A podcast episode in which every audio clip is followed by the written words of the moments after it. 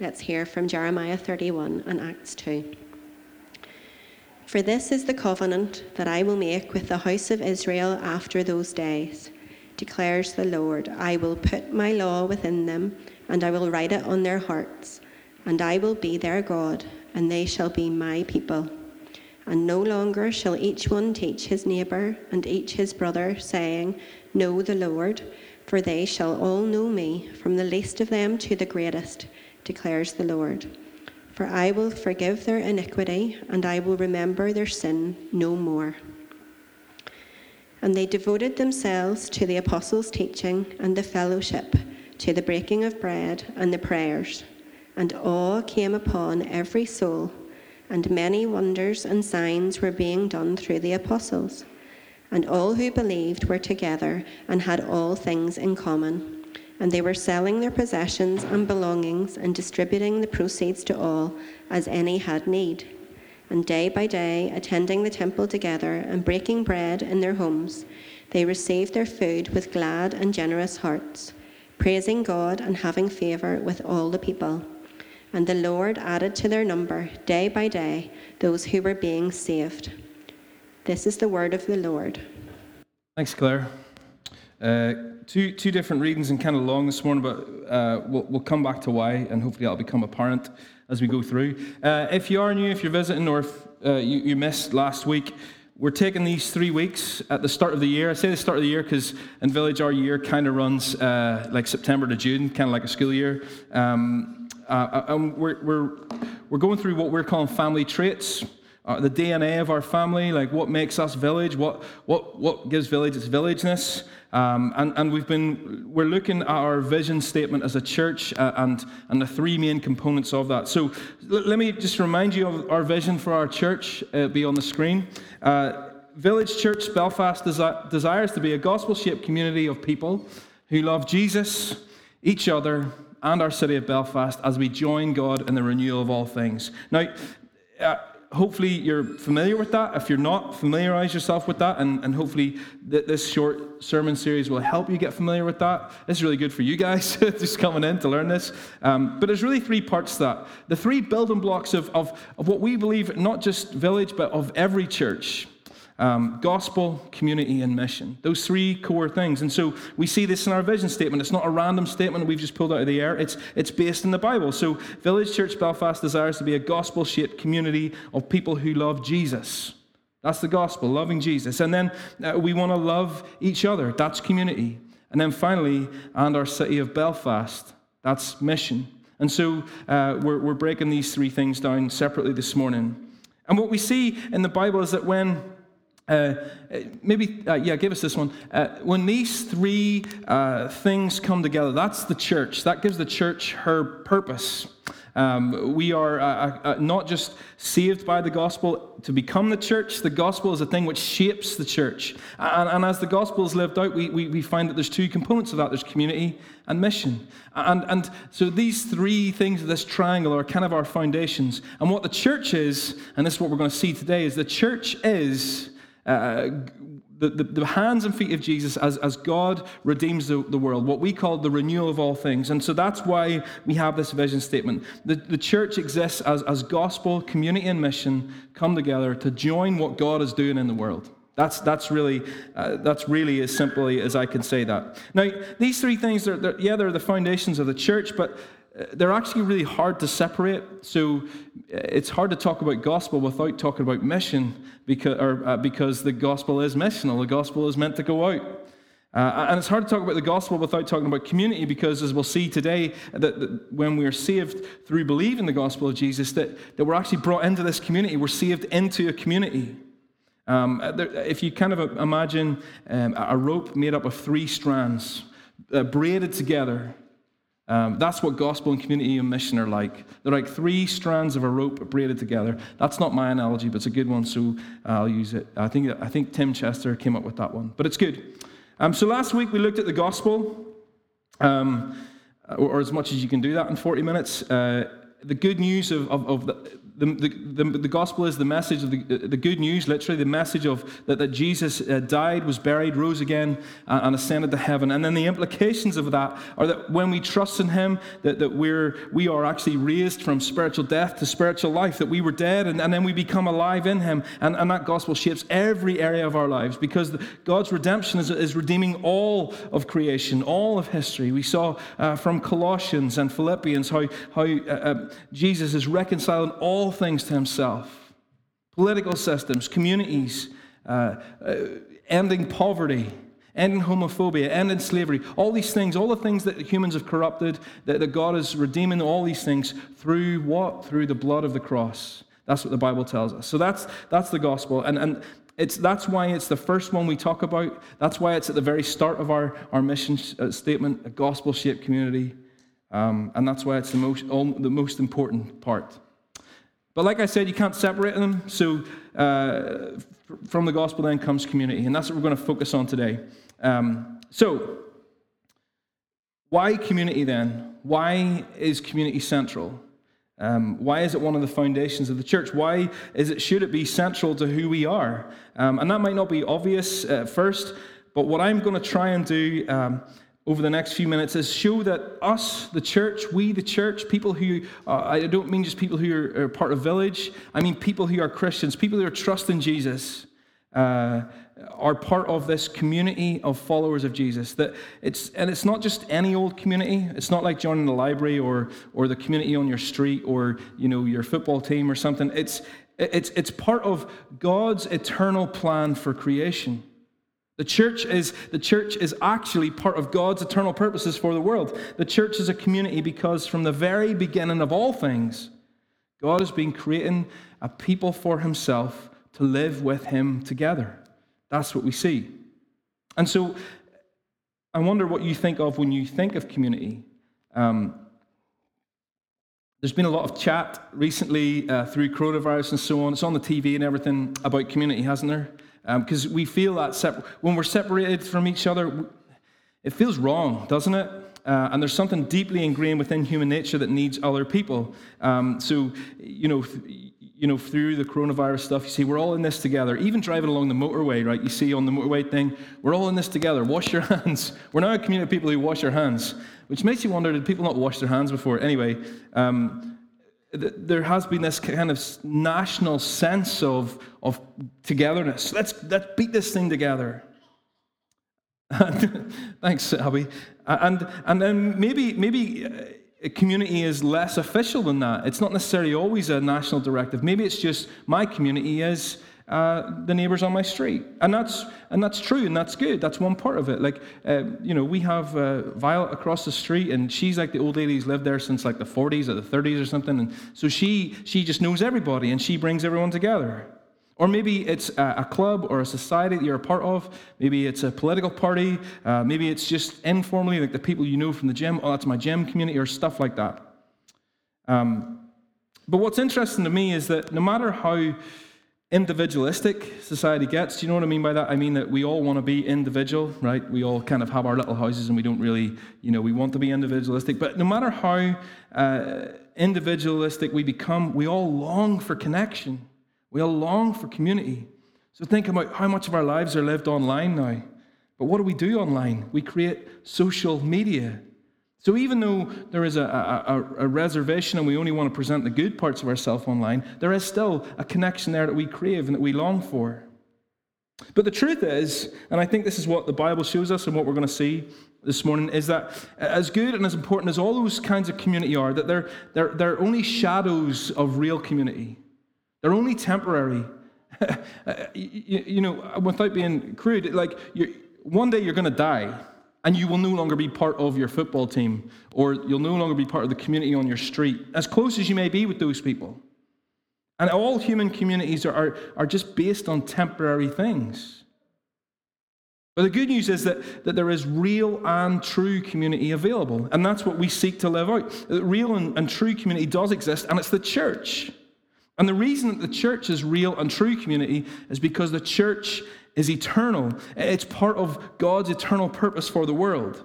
It's what God has been doing from the very beginning of time, is, is creating a people for himself. And so, uh, to see this and to show this and, and to, to get to the heart of why community is so important and why the church is a community, uh, what I'm going to attempt to do now over the next 10 minutes or so is teach you the entire Bible in one go. Um, so I've kind of put myself in a bit of a hole here by trying to do this, but I think it's important. We need to go back to the beginning um, to show that, that, that this is what God has been doing from the very beginning. So the first thing you need to know is that the Bible is, um, is one story, right? Um, it's made up of lots of little books and lots of individual stories within that, but it is one story. The Bible is the story of what God is doing in the world. That's as simply as I can put it. Uh, it's really a story of God's renewal and redemption of everything. It's a massive story. It spans, it spans thousands of In fact, it doesn't even span thousands of years, it spans all of time. That's how big this story is. But it's one story. And this story has, like every good story, has different themes running throughout it, okay? So you can trace these themes. There's themes like God as king. That's one prominent theme throughout the Bible. And he's setting up his kingdom, he's, he's restoring his kingdom with Jesus as king. Or there's a theme of salvation. We see that right through the Bible. God saved the, the Israelites from Egypt, just in the same way as he saves us, he saves his people. And you can trace these themes of this one story in every book of the Bible. And one of the main themes of the Bible that we're going to focus on today is this uh, on the screen that, that God is creating a community of people for the purpose of knowing and enjoying Him. That's one of, it's hard to read the Bible and not see this on every page. That God is creating for Himself a people who know and enjoy Him. And the first place where we see this, uh, this kind of theme is, is creation itself. So, in the very, very beginning, God created human beings in his image for the purpose of knowing and enjoying him. And, and crucially, God didn't create a person in his image, God created people in his image. Way back in, in Genesis 1, it says, let, Genesis 2, it says, let us create human beings in our image. See, God is a communion. He's is a communion of three persons Father, Son, and, and Spirit. And He created humanity in His image to be a communion of relationships. And so, in the beginning, human beings did exist in relationship with each other and enjoying God together. We see that in the, in the, in the Garden in Eden. Humanity, Adam and Eve, these, these, these two people enjoying God and enjoying perfect relationship with each other. But we know that things didn't stay that way. Pretty soon, things took a turn for the worse. And what happened uh, is that human beings rejected God. We thought that we could do better. We thought that, that we could know more than God. We thought that we didn't need God. And it's something that we call the fall.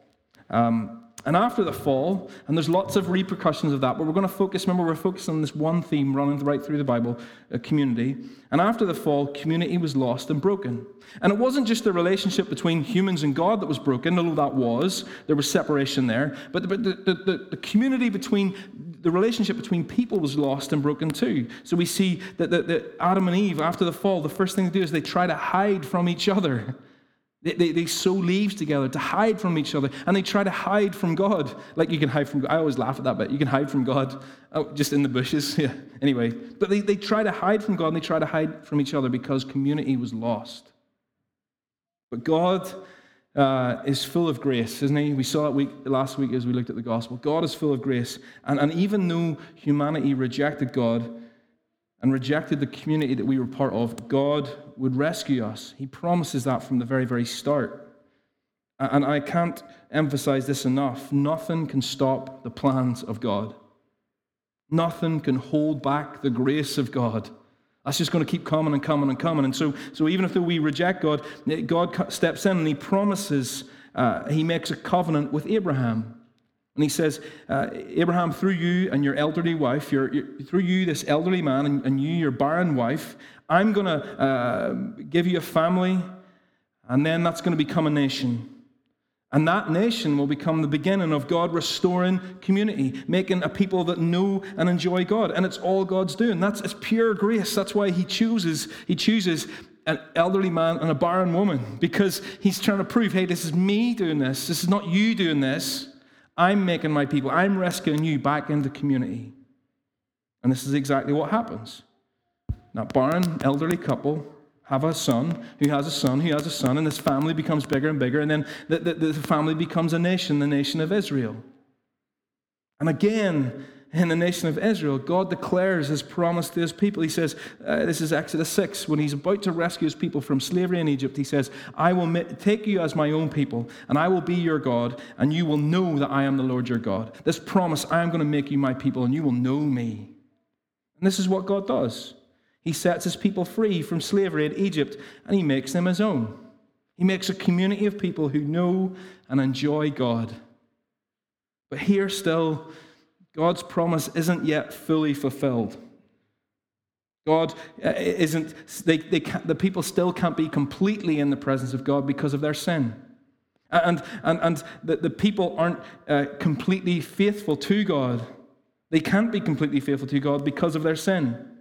And so, this nation of Israel in the Old Testament is just a shadow of God's people. It's a, it's a, it's a foretelling, it's, it's pointing forward to uh, one who will come and be fully present with us and will be fully faithful to God. And then pretty soon, things go wrong again for God's people. They reject God, they worship idols, they walk away from God's ways once again, and they end up in exile. Just as, as humanity had been exiled from the presence of God in the Garden of Eden, uh, so the people, God's people, again find themselves in exile. They find themselves away from God's presence. They find themselves in broken community. But again, we see this unstoppable God, grace of God working. God's plans can't be stopped. He's not going to let anything spoil his plans. And so he says he will rescue his people. And so the prophets emerge. And the prophets, they, they are just people who were given to the, these are just men who were given to the, uh, men and women who were given to the, the people of Israel to declare God's word. And, and these promises, again, God says, listen, and this is what Claire read for us in the first part in, in Jeremiah, when they're still cut off from God and cut off from each other. Listen to what he said, what Claire read for us earlier, Jeremiah 31. I will put my law within them. I will write it on their hearts, and I will be their God, and they, they will be my people. Again, you guys have rejected me, but I'm still working here. I'm still making my people. I'm still creating this community. He says that, that when that day comes, there's not going to be any need for us to teach each other about, about, about him because we will just all know him. And when that day comes, we will be fully in the presence of God. We will be fully faithful to God. And the community that was lost in the fall will be restored a community of people who know and enjoy God. And then the promise is fulfilled through Jesus. What is the promise? The promise, remember, is that, that right from the beginning that God is saying, I will be with my people, and my people will be with me, fully present.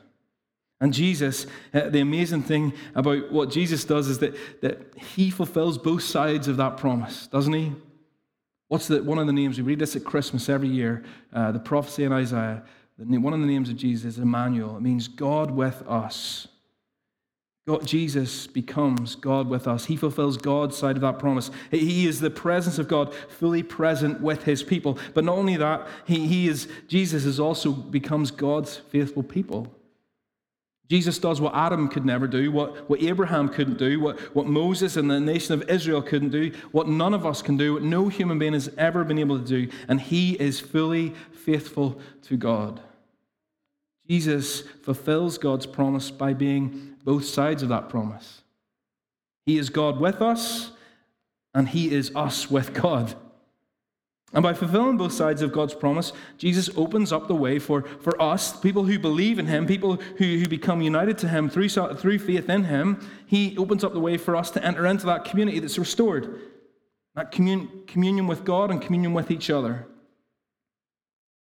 See, in Jesus, God has given back what we threw away. That's kind of the key point of all this community stuff. In Jesus, God has given back what we threw away. This is His grace. This is the unstoppable grace of God. Do you see how this works? That Jesus, uh, through Jesus, God has kept His promise. Through Jesus, God is restoring a community of people who, who know Him and enjoy Him. And that leads us to us, the church. Uh, one of the things I love most about the Bible story is that, that we get to live in the Bible. We get to live in part of the story, right? We are living uh, in the part of the New Testament that, that, uh, that is about what happens after the Holy Spirit comes and before Jesus comes again. So we live in this period where Jesus has gone back to heaven, the Holy Spirit has come, and Jesus still hasn't come back again. And so we live in this section of the Bible. That's why this network we're part of is called Acts 29. There's actually only 28 chapters in Acts, but, but it's like we are a continuation of the church story. We're a continuation of that story. We are the people of God uh, uh, and continue what happens. And so for us, the church, uh, God's promise has been. Uh, God's promise has been fulfilled in Jesus, and so we get to experience and live out this community here and now. We get to experience the presence of God. We get to have communion with each other. You know, I mean, you do this all the time. We don't just do it when we take the Lord's Supper together, when we gather together. We don't just do it when we read the Bible together. We do it when we have friends over for dinner. We do it when we care for one another. And I'll get, come back to that later, so I'll stop there now.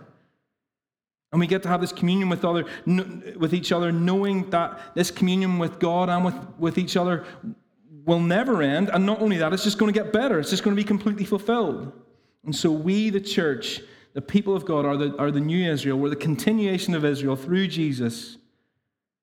Continuation of what God has always been doing in the world. A people who know and enjoy God. And finally, then, this uh, one day Jesus is going to return and he's going to bring in this new era, the new creation, uh, when, when, when God's presence is going to cover the whole earth and we will live in his, his presence completely. And one day, all the, the broken and, and sinful and fallen things will fade away. And what will emerge is, is, that, is a world that God always intended and always planned.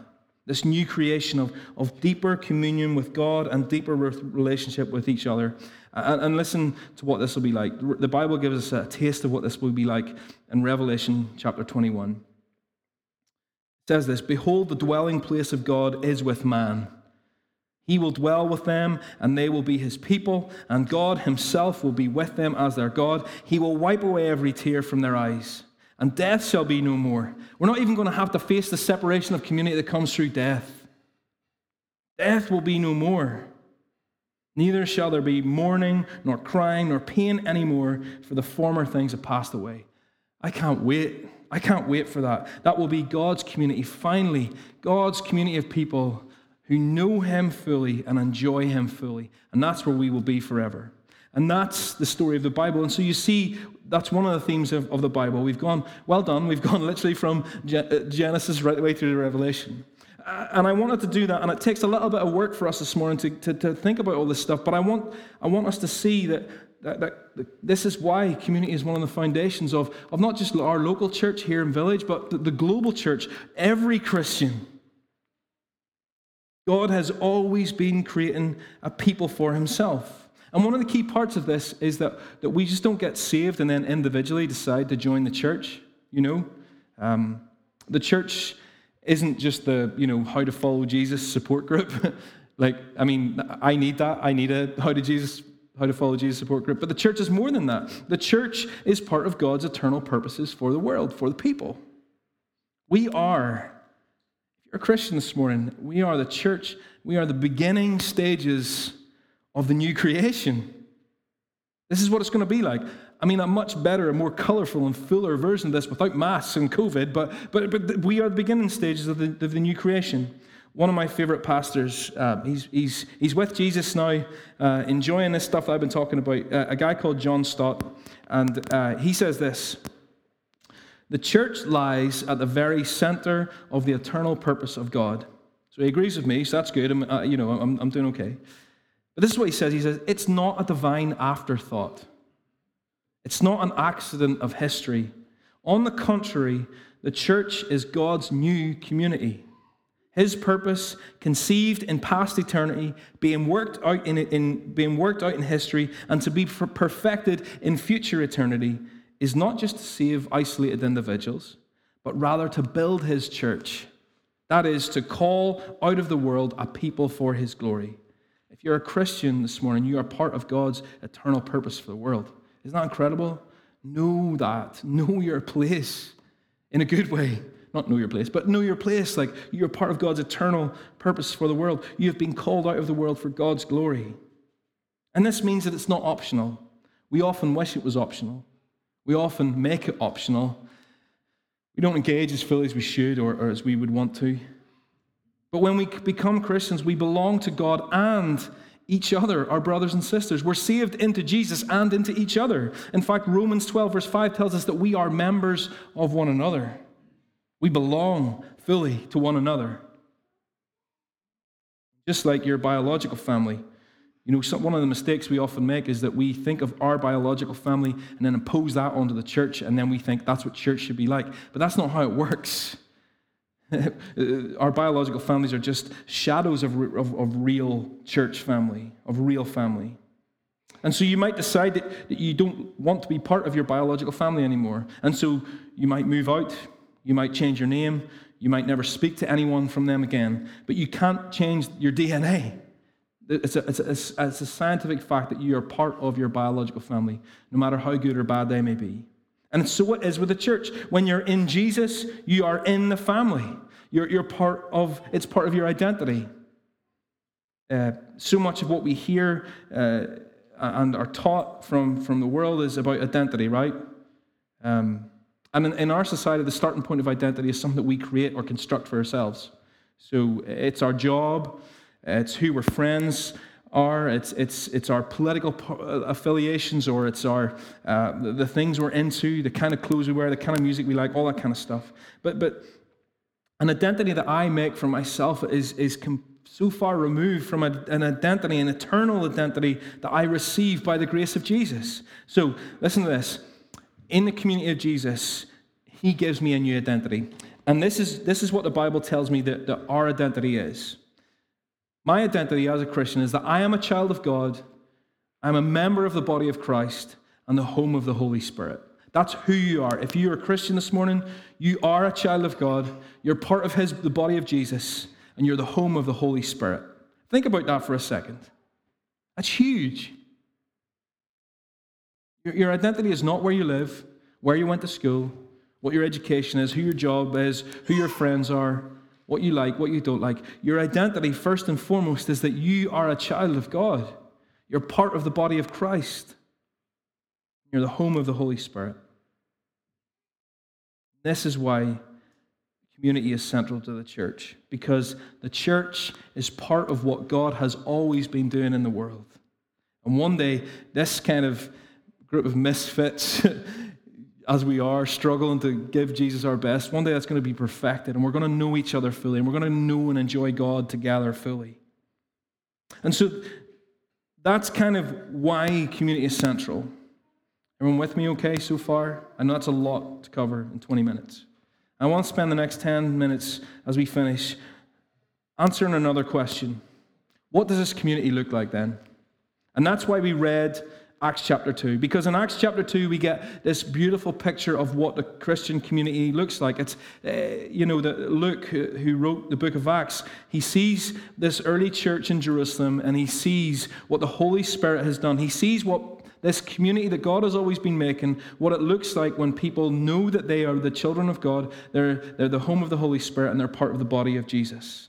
And there's six things, six hallmarks of community, Christian community in here that I want to pull out. Firstly, the community of Jesus is full of devotion to Christ and his kingdom. That's the first thing. That should be the thing that, that, that marks us as separate from the world. Uh, Acts 2.42 tells us, and they devoted themselves to the apostles' teaching and the fellowship, to the breaking of bread and the prayers. That's it. You see, uh, the key word in there is, is devotion half hearted, semi devoted people, eh, they, those kind of people rarely accomplish anything of value. And if you're half hearted in your commitment to the body of Christ, whether that's here in Village or whether that's somewhere else, you're not going to, you're not going to experience the fullness of what the body of Christ looks like. And it's the church's dev- devotion to Jesus that is, is mentioned most. They're committed to the apostles' teaching, i.e., they're committed to this. They're committed to, to understanding and hearing God through His Word. And this should be the first hallmark of our church. That's why we started with gospel last week. In this family, in village, The good news of Jesus is the foundation of everything that we are and everything that we do and believe. That's why you will hopefully never hear me or any other preacher get up here and not mention the good news of Jesus. We want to be a community that reflects full devotion to Jesus, to each other, and to his gospel, and to his good news. And so, this is why we have missional communities. It's why we have gatherings like this, so that we can devote ourselves to God's word and to the communion meal and to prayer, a life of prayer together. We share lives that are devoted to Jesus. It's central to who we are. And, and you know, maybe you're someone who is checking us out, and, and that's great. You're brilliant to be here. Or maybe you're someone who, who just comes every now and again to a gathering. You're, you're so welcome. But if, you, if you're not part of a missional community, you're not experiencing the fullness of the church. And, and, in fact, I would say it's impossible. We hope that it's impossible to be fully part of a Village without being part of a missional community. Because it's in the missional community that we, that we see the life of Jesus lived out as we care for one another and, and encourage one another and lead each other and, and sometimes rebuke each other, correct each other. And we'll come on to that. Second, then, the, the, the, second mark of, of the community of Jesus that we see in Acts 2 is that there was an anticipation of the supernatural work of God. They, they, they just expected God to do stuff. Everyone was filled with awe at the many wonders and signs performed by the apostles. They prayed, they were devoted to each other and to the teaching. They expected God to do stuff. And that's the kind of community we want to be. See, the truth is that God is always ready and willing to work through a community who follows Him. Here in Acts 2, the people prayed and they expected God to answer. And that's what we want our community to be like. That's the kind of church we are. Um, I was thinking about this, uh, and we, listen, we've seen, uh, and I don't, I don't necessarily want to get into like, wow, this miracle happened and that miracle happened, because the miraculous and supernatural is so much more than that and so much deeper than that. And so the example I want to give you is uh, I'm sure that you all know someone who doesn't know Jesus, somebody that you love dearly. And you think to yourself, man, it would just, I, am I'm, I'm thinking of someone right now. Uh, it just be, impo- it seems like it'd be impossible for them to ever know Jesus. How could that ever happen? They're so far away, but we pray and we ask God for His grace to step in, and then we trust Him to do something. We trust Him to act. Um, even uh, last week, Haley and I were chatting. Um, uh, I, I, this was last year, the year before. I can't remember. We were uh, we in our missional community. We were just talking about our friends. Uh, like maybe you know, do you, who do you know? Who do you want to pray for that doesn't know Jesus? We want to pray for them to come to know Jesus.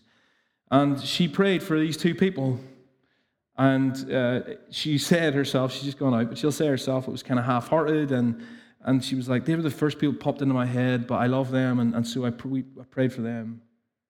And now they're, now they're part of Village East.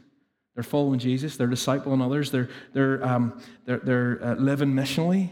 That's what God can do. And that's what we should expect God to do. When we pray, just like these Christians do, we expect God to move because He's promised to, and He's dying to act through a faithful community. And thirdly, then, the other, another mark of this Christian community is that they were deeply committed to one another. All the believers were together and had all things in common. Now, what's interesting about that word common that's used there, um, and I'm not, I've given you a lot of stuff this morning, so I'm not going to go too deep, but what that word talk, is actually talking about there is fellowship. It's the same, it's the same root word that's used in the start of that when it says they devoted themselves to the apostles' teaching and to the fellowship. It's the same word. Um, fellowship and common are the same thing. It's about what we have in common. And, and so when we think of uh, fellowship in a modern sense, we normally think of, oh, we had a, re- I mean, this is kind of old fashioned, but in some way we think of it as this, like, oh, we had a really good time of fellowship together, meaning that maybe we had a really good prayer time or we had a really good meal together or, or all those kinds of things. And those are right. But, but in the Bible, fellowship is not something you feel.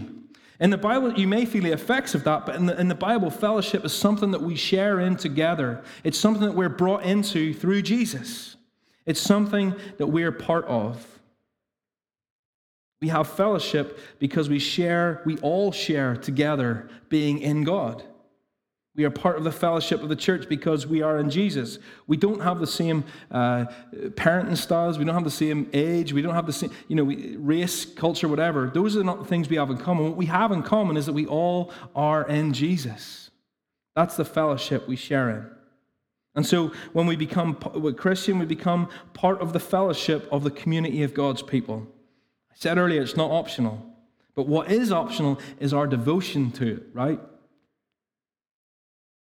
In Acts 2, this church community, we see the believers were devoted to the fellowship. They were committed to their togetherness. And so, this is why in Village we practice covenant membership. Because our, in our society, uh, devotion and, and commitment to things is becoming less and less and less.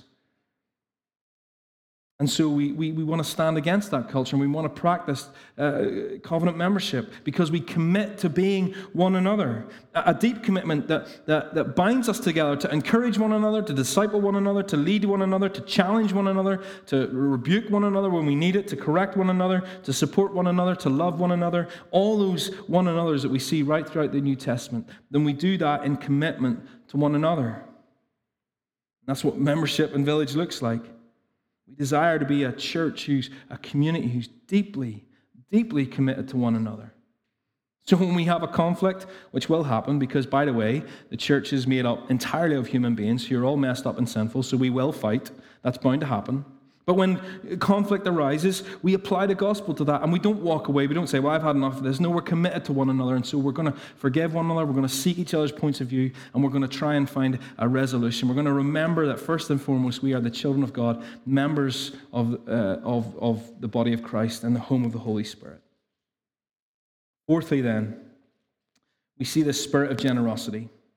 Um, and I've just noticed I'm drastically running out of time, so I'll speed through these a little bit spirit of generosity, they sold their property and possessions to give to anyone in need.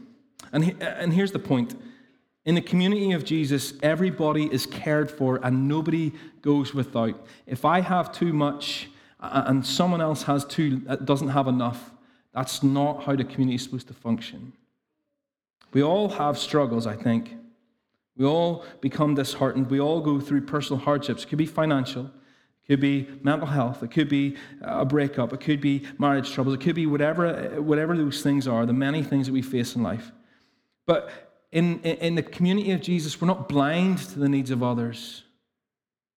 And we respond by helping each other, encouraging each other, and be generous one, with one another. I, one of the things I absolutely love about uh, this is just one wee culture we have in Village is when somebody has a baby you get your dinner made for like two weeks or something. It's great. It's really, really good. Um, just like people just bringing around food and nappies. Nappies are expensive. I say it all the time. Nappies, and it's great. We take care of each other. We've had experience where, like, you know, people can't pay their bills or their rent, and so the church provides that for them. Or when somebody has a family member that needs looked after, we, we go and do that. There's, there's examples of that in this room. And this is how we are generous, that spirit of generosity. Fifth, uh, they had deep fellowship and togetherness. Look at the things they did. They continued to meet together in the temple courts. They broke bread in their homes. They ate together with glad and sincere hearts.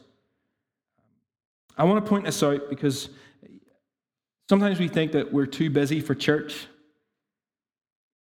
I'm too busy for church. I've got too much going on. I'm juggling, I'm juggling work, I'm juggling my family, I'm juggling my, you know, getting married or my marriage or kids or whatever it might. I'm just juggling all these things. And if we see church as just another thing to juggle, it will just always be an extra thing that we don't have time for. But let me give you this quick analogy. I've said this before. Uh, before me and Haley were married, Haley lived up in Coleraine. And when and during that time, I would take time out of my life to go and see her. So there's a you know a weekend I would go up to Coleraine and see her, or or she would take time out of her life to see me. She would come down to Belfast for the evening or whatever. But now that we're married, uh, our marriage is the base for everything we do. I don't have to take time out of my life to be married to her. We are together. We are one.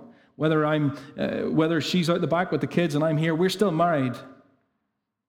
And that's the way we should see, our, see church. Church isn't an extra thing to fit in. It's the, it's the base that you do everything else from. It's, it, it's, your, it's the community that you're part of. Church isn't just another ball to juggle or something else to fit in. It's the thing that defines me. It's the thing where I get my identity from. That identity, I'm a child of God. I'm part of the body of Jesus, and I'm the home of the Holy Spirit. And sometimes people say to me, they say, well, maybe new people or whatever, they say, well, how can I serve the church? And usually what people think of is, how can I serve on a team? Or, or how can I portion off an hour of my week, for example, to, to, to do some good Christian thing for the church? Uh, and that's not what we see in, in this community in the Bible. If you want to serve the church, serve your brothers and sisters. That's how you serve the church. It's as simple as that. Um, this week, uh, some of you might know that, uh, that uh, Leanne is, uh, it hasn't been well, and, and Tim and Leanne will be able to get a few days up in, in Portstewart, which is great. So, a simple thing I've been going to walk their dog and feed their dog. Really simple. Serving the church. Uh, we've had people who have come around to paint each other's houses when they move in somewhere. Great. Uh, when my sister died, I had people who just came around me and just cried with me just serving the church. Uh, who, and again, brought us meals, which is great because that's what we say. We, we serve each other a lot with food. And I think it's really important. You see it here in the Bible. We celebrate weddings together. We serve each other just by being present to celebrate with one another and to grieve with one another. All these things, that's how we serve the church. Not just a portion off time as another ball to juggle, but being something that we're part of, that then we can live in the world together. Finally, then, they had this uh, shared destiny from God. They sensed that God was doing something. Listen to this in, in verse 47. And I'm only going to mention this briefly because this kind of leads into next week's mission. This is setting up for the sequel. Um, verse 47 Praising God and having favor with all the people. And the Lord added to their number day by day those who were, those who were being saved. They had that sense of awe that, re, that resulted from seeing God answer their prayer. They saw evidence that, of what God was doing uh, above and beyond what they could imagine. They saw that God was doing a work of His own and that they were connected to something that was beyond their power and their, their efforts. And God was transforming the lives of His people. And I imagine as they saw this happening, can you imagine the very first Christian church? They're saying, like, this is amazing. This is incredible. If the, if the church was invented now, we would all think this was incredible. They had a feeling that they were being swept along by the current of what God was doing in the world. Incredible gift of grace. You see, not only do we see God clearly through community, but this is how the world sees community. People were being saved, people were being added to that community day by day because they saw what God was doing. And that's where I'm going to leave that because we're going to come back to mission and mission through community next week. And so I want to I want to finish with that because we've seen uh, why the church is community, why community is central, because it's what God has been doing all through creation. And then we see what this, this community should look like. And I, and I, I want to I wanna just kind of tie this all together and talk about us for a second. You weren't designed to live alone, you weren't created to exist in isolation. And when we rely on Jesus and His grace and, and, and trust in the gospel community that, that God has designed His church to be, that's when we experience that, that kind of what you might what I would call sweet dependence, sweet dependence on one another.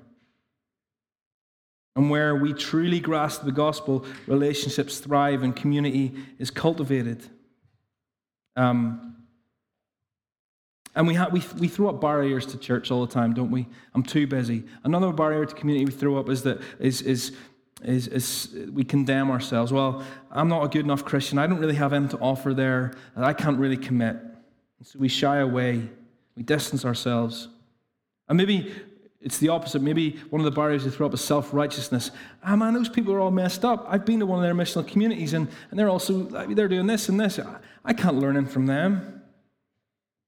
Or maybe self protection is another barrier. I've been hurt by the church so many times that I just can't be, I'm not doing that anymore.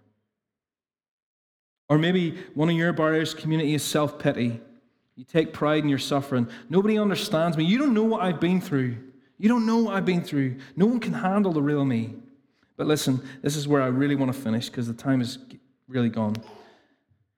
No matter what your reservation is to, to community, no matter what barriers you throw up, your reservation all stems from the same thing that we don't see the church family the way Jesus sees the church family. How does Jesus see the church, you might ask? Well, listen to what the Bible tells us in Ephesians 5. Paul is talking about marriage relationships, and he says this Husbands, love your wives. Listen, as Christ loved the church and gave himself up for her. In, in, Acts 20, Paul is he's teaching the elders of a church and, and why they're to take care of the, of the church. And this is what he says Care for the church which Jesus purchased with his blood. Jesus purchased by his blood. You see, Christ loved the church so much that he gave himself up for her. Christ bought us, redeemed us, purchased us with his blood at the cost of his death. And that's how Jesus sees the church. He loves the church so much that he died for us. That's what the church is worth to Jesus. And so the question is I wonder what the church is worth to you. I wonder what this eternal thing that God is doing in the world is worth to you. Is it worth dying for? Is it worth pursuing at all costs in the way Jesus did? It's pretty simple to be part of the church community. It's simple, but it's not easy. And Jesus boils it down to, to this one thing. He says, Love one another as I have loved you. Love one another as I have loved you. This is the core of what we see in Acts 2. This is, this is how this community that God has been creating right from the very beginning comes together. And if we love each other in the way Jesus loves us, like he tells us to, it means that we won't judge each other. It means that we won't speak evil to one another. It means that we won't lie to one another. It means that we won't gossip about one another. And it means that we won't keep account of wrong things. It means we won't compare ourselves to each other.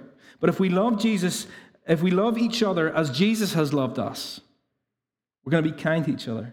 We're going to pursue one another. We're going to be compassionate to one another. We're going to forgive one another. We're going to submit to one another. We're going to think more of one another than of ourselves. We're going to encourage and rebuke and hold each other to account. We're going to comfort each other. We're going to pray for each other. We're going to gladly bear each other's burdens. And listen, we can put all the systems and structures in place. We can do MCs and core groups and all these kinds of things. And those are great. And, and they're just ways for us to do this. But, but at the end of the day, it's about this. We are the blood bought, eternally promised people of God, and we are to love each other as Christ loved the church. It's that simple. That's my encouragement for us this morning as we move into this new year together that, that we are part of what God has always been doing in the world, God's eternal purposes. And our role is to love one another as Jesus loves us. It's that simple. Um, so let's keep, let's keep looking to Him. Let's keep remembering the gospel. And that's what we're going to do now as we uh, take the Lord's Supper together um, and pursue one another together. Let me pray for us, and then uh, we'll, we'll take this meal together.